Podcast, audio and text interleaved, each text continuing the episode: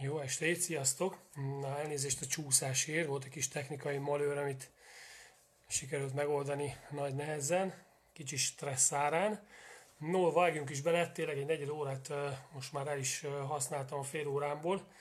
Mm, a mai téma az a, az a izom, izommal kapcsolatos, izmos témák lesz. Izom típusok, izomrostok és ennek a laktáttal való összefüggéséről fogok nektek beszélni. Sokat gondolkodtam, hogy honnan fussak neki ennek a témának, mert nagyon összetett. Lesz benne egy kicsi történelem, fogok beszélni energia, anyagcsere folyamatokról, fogok beszélni izomrost típusokról, fogok beszélni nagyon sok mindenről. Mindjárt utolérem magam, elnézést, kicsit össze kell szednem a gondolataimat. Először is arról beszélnék, hogy, hogy milyen izomtípusok vannak szerve, szervezetünkben, vagy rajtunk. Három izomtípusunk van, haránt csikolt, csikolt vázizom, van a szívizom és a sima izom. Mi ebből a vázizommal fogunk ma foglalkozni, hiszen erre van szükségünk, amikor a mozgásról beszélünk. Picit visszamegyünk az időben, mert már az 1800-as évek végén is folytattak különböző kutatásokat ezzel kapcsolatban, hogy megfigyelték, hogy az állatokban vannak sötétebb tónusú, sötétebb színű izomrostok, illetve vannak világosabb is, világosabb tónusú izomrostok. Arra jutottak, hogy a vörös árnyalatú izomrostok, ezek egy lassabban összehúzódó izomrostok, míg a fehérebb, világosabb árnyalatúak, árnyalatúak ezek gyorsabb összehúzódásra képesek. Érdekes, hogy ezt nyulakban figyelték meg, lehet, hogy csak nekem érdekes, de mindenképp állatkísérleteket folytattak. Későbbiekben, az 1930-as években, hogy fejlődött gondolom a, a tudomány, illetve a technika, azt is megfigyelték, kezdetben csak ezt a kétfajta izomros típust különböztették meg.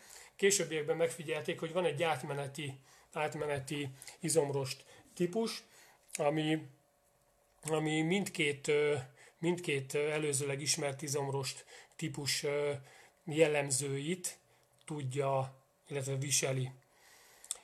Ahogy múlt az idő, az 1900-es években már ezeknek nevet is adtak, illetve különböző, különböző módszerek alapján osztályba sorolták. Ugye egyik fajta, ami osztályba sorolás, ami meg is maradt, ez tulajdonképpen a szín alapján, ugye a vörös, illetve a fehér, ezt ma is használjuk. Későbbiekben viszont az anyagcsere tulajdonságaik alapján létrehoztak három fő típust. Az izomrostoknál van egy lassú oxidatív típus, ez a, tulajdonképpen ez felelt meg a korábbi vörös tónusú izomrostnak. Van a gyors glikolitikus izomrost, ez pedig ugye a gyors fehér színű és gyors összehúzódású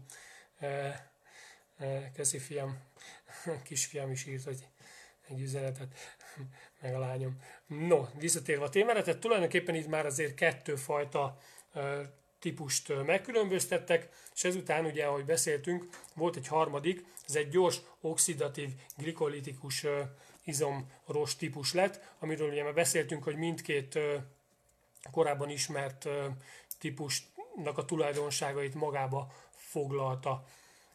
Ezzel kapcsolatban talán a legnagyobb megfigyelés az volt, hogy ennek a gyors oxidatív glikolitikus izomrosnak magas magas mitokondrium szám, szám volt ezekben a rostokban. Ugye a mitokondrium számról azt kell tudni, hogy ez tulajdonképpen a sejten belül található, oxigénnel tulajdonképpen ez hozza létre az ATP-t, ami nekünk ahhoz kell, hogy mozgási energiát állítsunk elő. Tulajdonképpen ez a, az energiátítel legkisebb egysége, ez az ATP szám.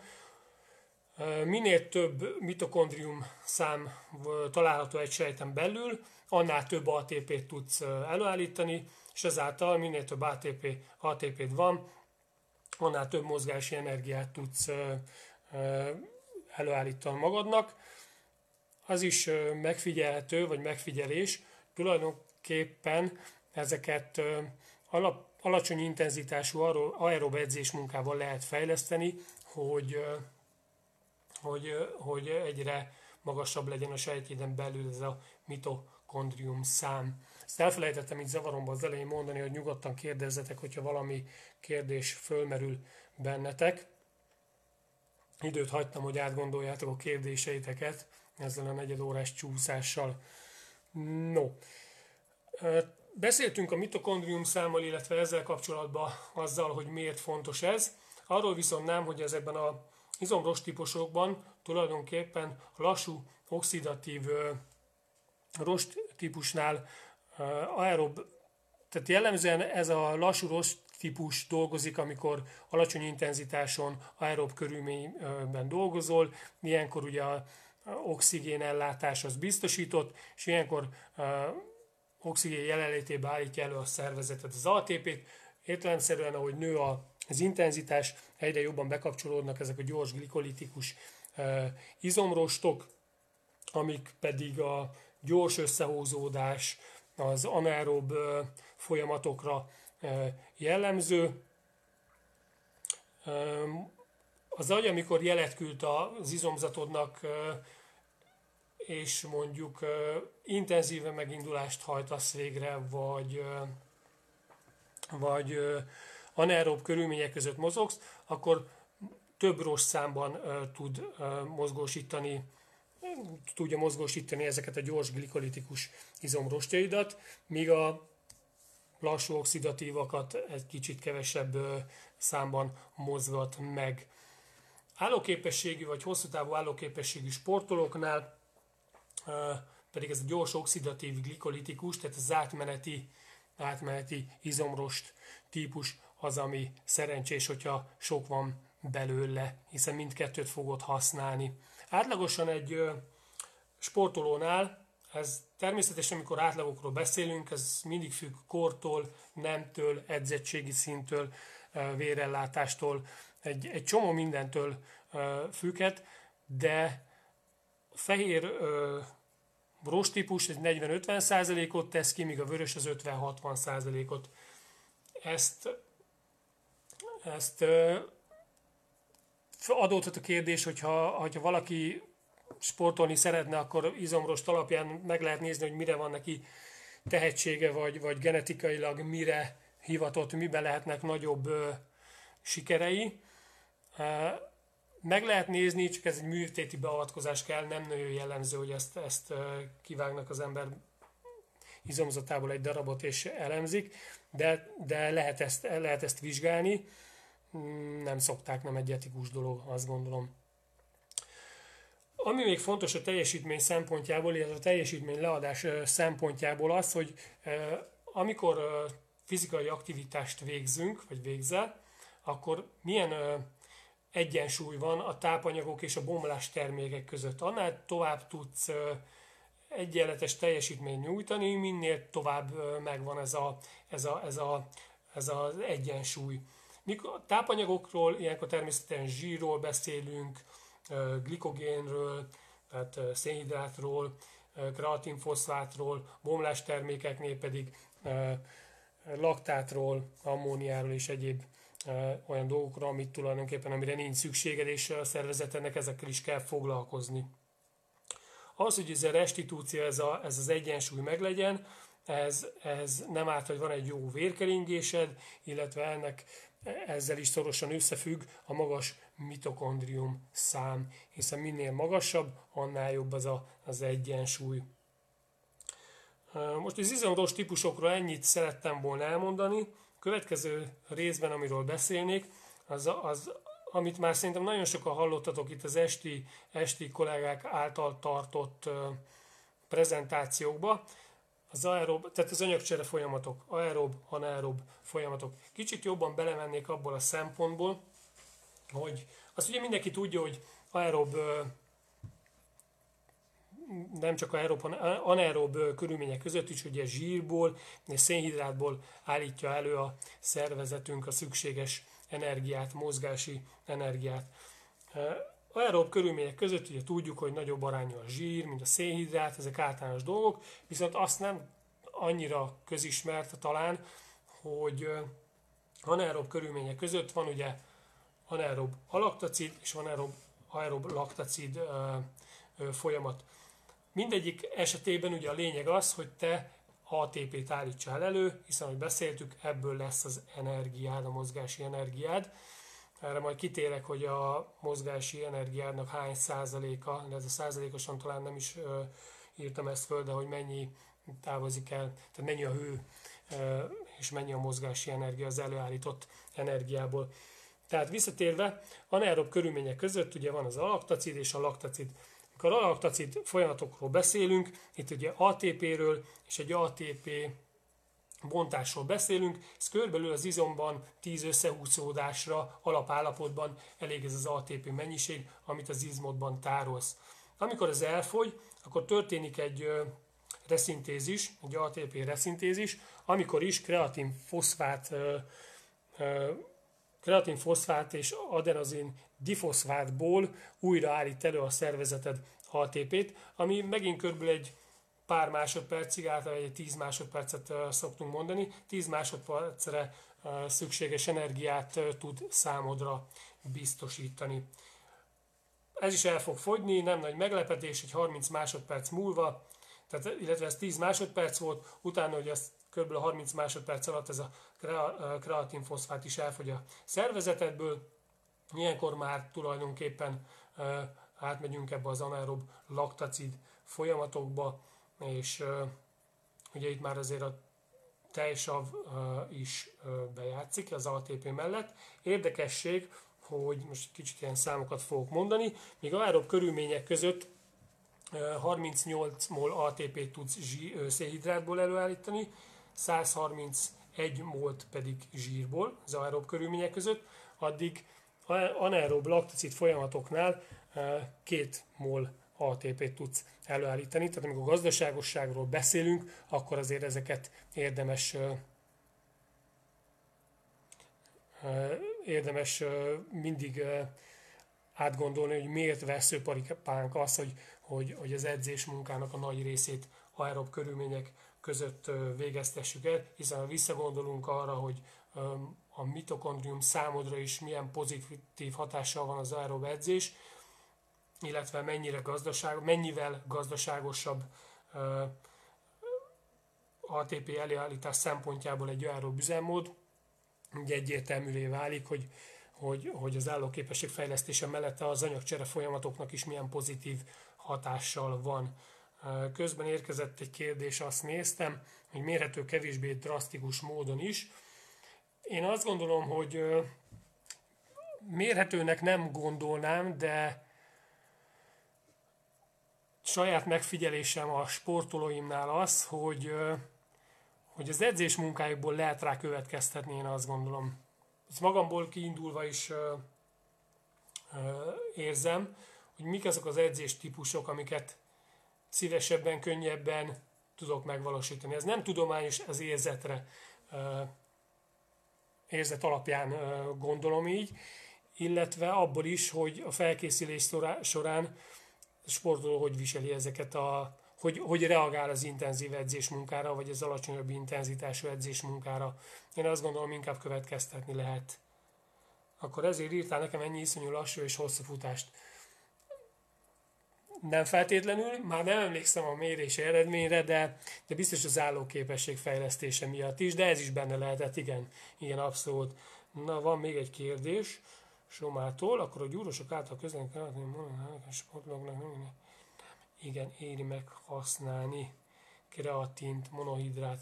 Na hát ugye gyúros témában ebben most nem fogok neked Somába segíteni, nézd rám, nem egy gyúros csávó. Állóképességű sportolók témába inkább fogok neked ebbe tudni segíteni. Megmondom őszintén, én nem vagyok híve ezeknek a plusz hozzáadott poroknak, dolgoknak. Én, még, én, én úgy érzem, hogy a, az edzések alatt a, a, a folyadékpótlás, a, az elektrolitpótlás, ez, ez bőségesen elég, hiszen majd mindjárt beszélünk róla, hogy amikor fizikai intenzitást végzel, vagyis edzésmunkát végzel, bocsánat, akkor szervezeted hogy használja fel a tápanyagokat, és mennyi ideig is elég. Tehát én azt gondolom, hogy, hogy, hogy, hogy nem, nem tudok ebbe a gyúrós témába neked segíteni, de állóképességi sportolóknál nem gondolnám, hogy erre szükség van. No, tehát az energianyerő folyamatokról, anyagcsere folyamatokról ugye beszéltünk, lapozok a puskámon, bocsánat, nem látjátok. Minél tovább tart a fizikai aktivitás, tehát az izmoknak az összehúzódása, ezáltal az izomnak a vérellátása folyamatosan csökken, romlik, és az intenzív tevékenység hatására értelemszerűen egyre inkább az anaerob üzemmódodat fogod használni, vagy az anaerob anyagcserét kerül előtérbe, aminek pedig egy káros mellékhatása, hogy már előbb is beszéltük a bomlás termékeknél, az a tejsav. Tejsav keletkezik, ami, amit el kell tulajdonképpen a szervezetednek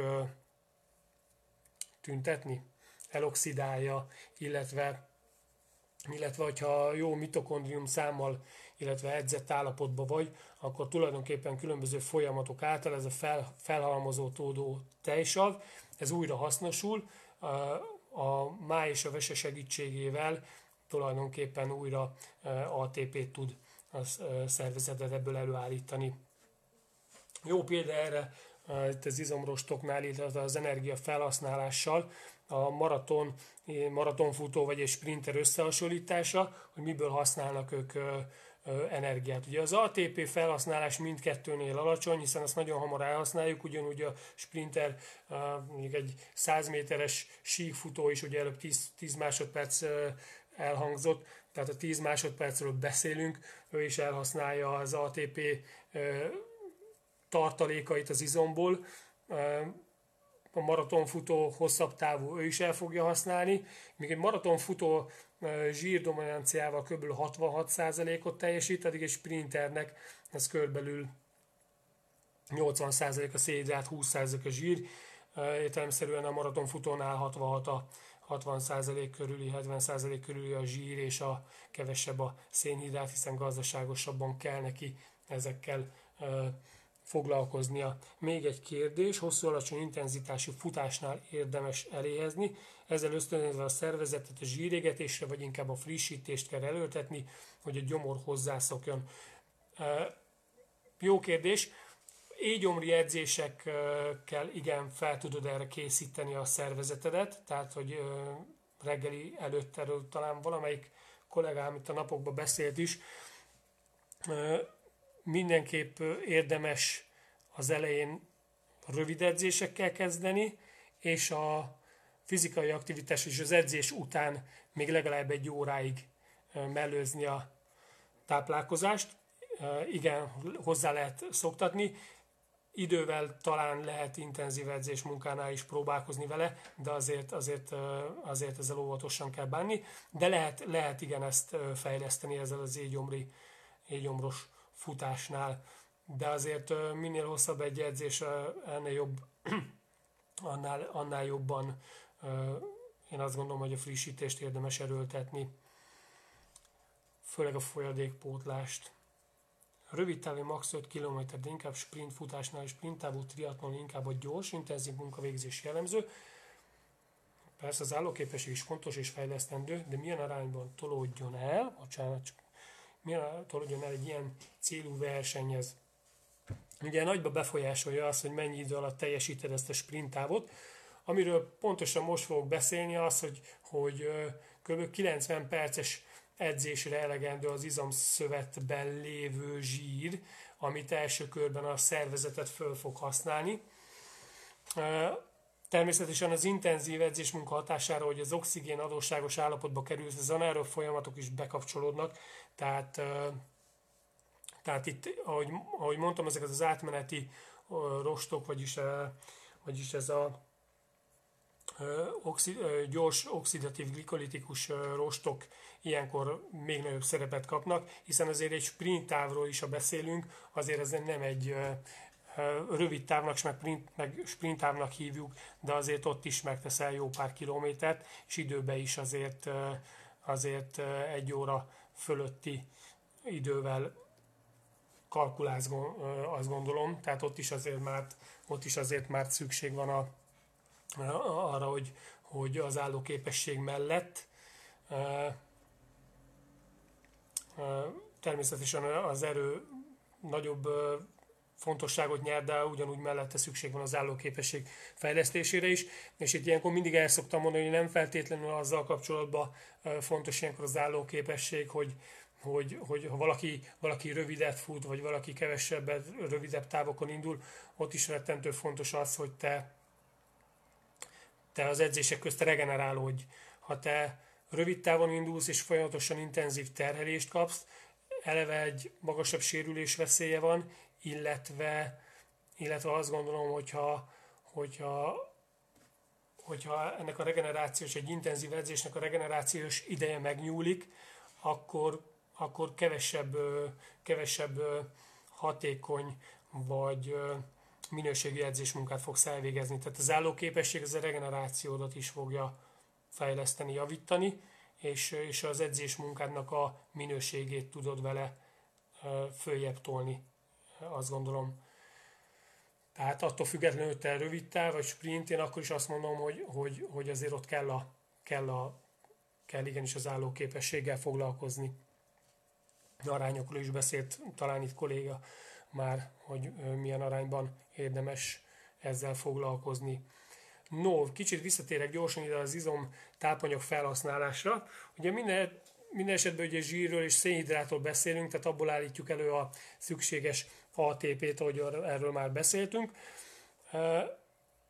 Zsír, ugye, ahogy szoktuk a mérések után is mondani, kimeríthetetlen energiaforrás, a zsírszövetben található zsír mennyisége óriási, mindig ott van. Első körben viszont nem ezt használja a szervezetet, hanem a izomszövetnek a zsírtartalmát kezdi el használni. Ez kb. 90 perces edzésre is kitart, illetve hát bőven kitart, tehát azért mondom, hogy ez, ez, ez, ez és utána ott van még a, a zsírszövet, ami, ami megint csak egy elég nagy mennyiség tud lenni, reméljük nem nagy mennyiség, de, de ha kevés van rajtad, akkor is azért az, az, az, az egy rengeteg Ironman, vagy ha megnézzük a Tour de France-on induló bringásokat, milyen alacsony zsírtartalommal mennek három hétig, kimeríthetetlen. A glikogént, ami a másik ugye energiaforrásod, az iz, izomsejtek, illetve a májban tudsz tárolni, ezekből tudja a szervezetet felszabadítani, főleg intenzitás növekedésével az izomból használja fel a, a glikogént, azt használja el először, ilyenkor természetesen, hogy nő az intenzitás, úgy a tejsavnak a mértéke, hogy tejsav is felszaporodik, mint bomlás termék. Ugye, ahogy már említettem, ilyenkor a máj ezért egy picit kompenzál, és a magasabb tejsav felvétellel kicsit glükogenezissel csökkenti ezt a felszaporodó laktát koncentrációt. És a szervezeted, ahogy már elő is beszéltem, vissza tudja a rendszerbe ezt táplálni, és újra ATP-t tud előállítani belőle neked. Amiről még szerettem volna itt a végén beszélni, és lassan végére is érek, az pedig az izomláz. Ugye sokan, amikor tesztet végeztek, azt arra jutunk, hogy az izomláz az ugye attól van, hogy elsavasodunk, attól jön az izomláz. Akik már voltak tőletek triatlonos mérésen, kerékpáros rész után, ugye van egy közel 40 perces kinél mennyi idő, amikor megnézzük, hogy hogy megy vissza a véredben a nyugalmi értékhez képest a laktát szinted, és ott talán már láthattátok, akik voltatok ilyen mérésen, hogy nagyjából max 40 perc alatt a nyugalmi értékre visszamegy.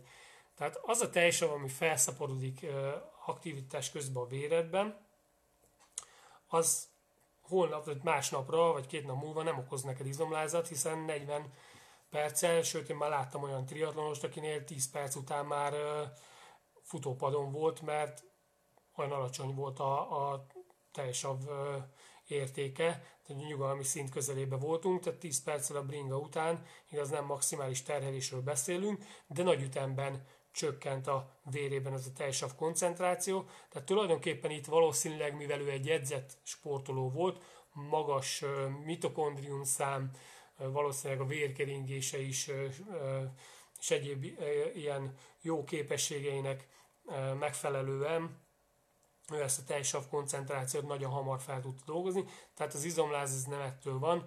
Az izomláz szokták mondani, hogy ugye ezek mikrosérülésekből adódnak. Most a napokban kijött egy, egy kutatás ezzel kapcsolatban magyar tudósok adták ki.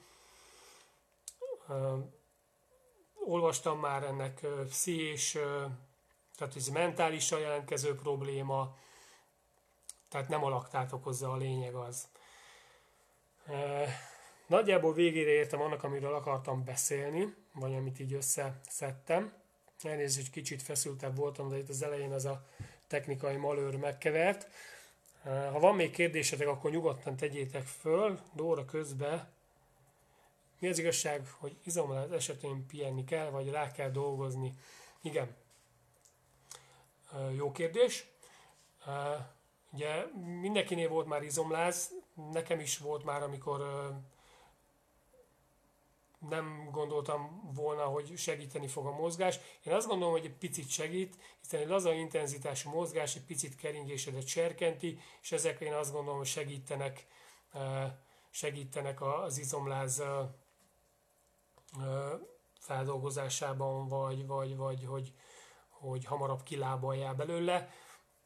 Volt már nekem is, azt gondolom, hogy a mozgás, segített, mozgás sokkal többet segített, mint ha itthon sántikáltam és, és, és nem csináltam semmit. Ilyenkor én javaslok akár szobabiciklin egy nagyon laza pörgetést, ha van, ráülsz, nagyon magas, magasabb pedálfordulaton, kicsit pörgetve, kevesebb ellenállással, kicsit átmozgatod az izmaidat, ez mindenképp segít ezen a, ezen a problémám. No, még rá csekkolok, hogy jött a kérdés. Ez jó, ez egy úró sok kérdés. Nincs. Na, még egy picit várok, és ha nem kérdeztek, elköszönök. Hogyha valami kérdés eszetekbe jön, nyugodtan itt tegyétek föl, és én holnap megválaszolom. Azt gondolom, hogy amiről szerettem volna, arról beszéltem. Szívesen. Elnézést a késésért. Ha nincs kérdés, akkor elköszönök, vigyázzatok magatokra. Sziasztok!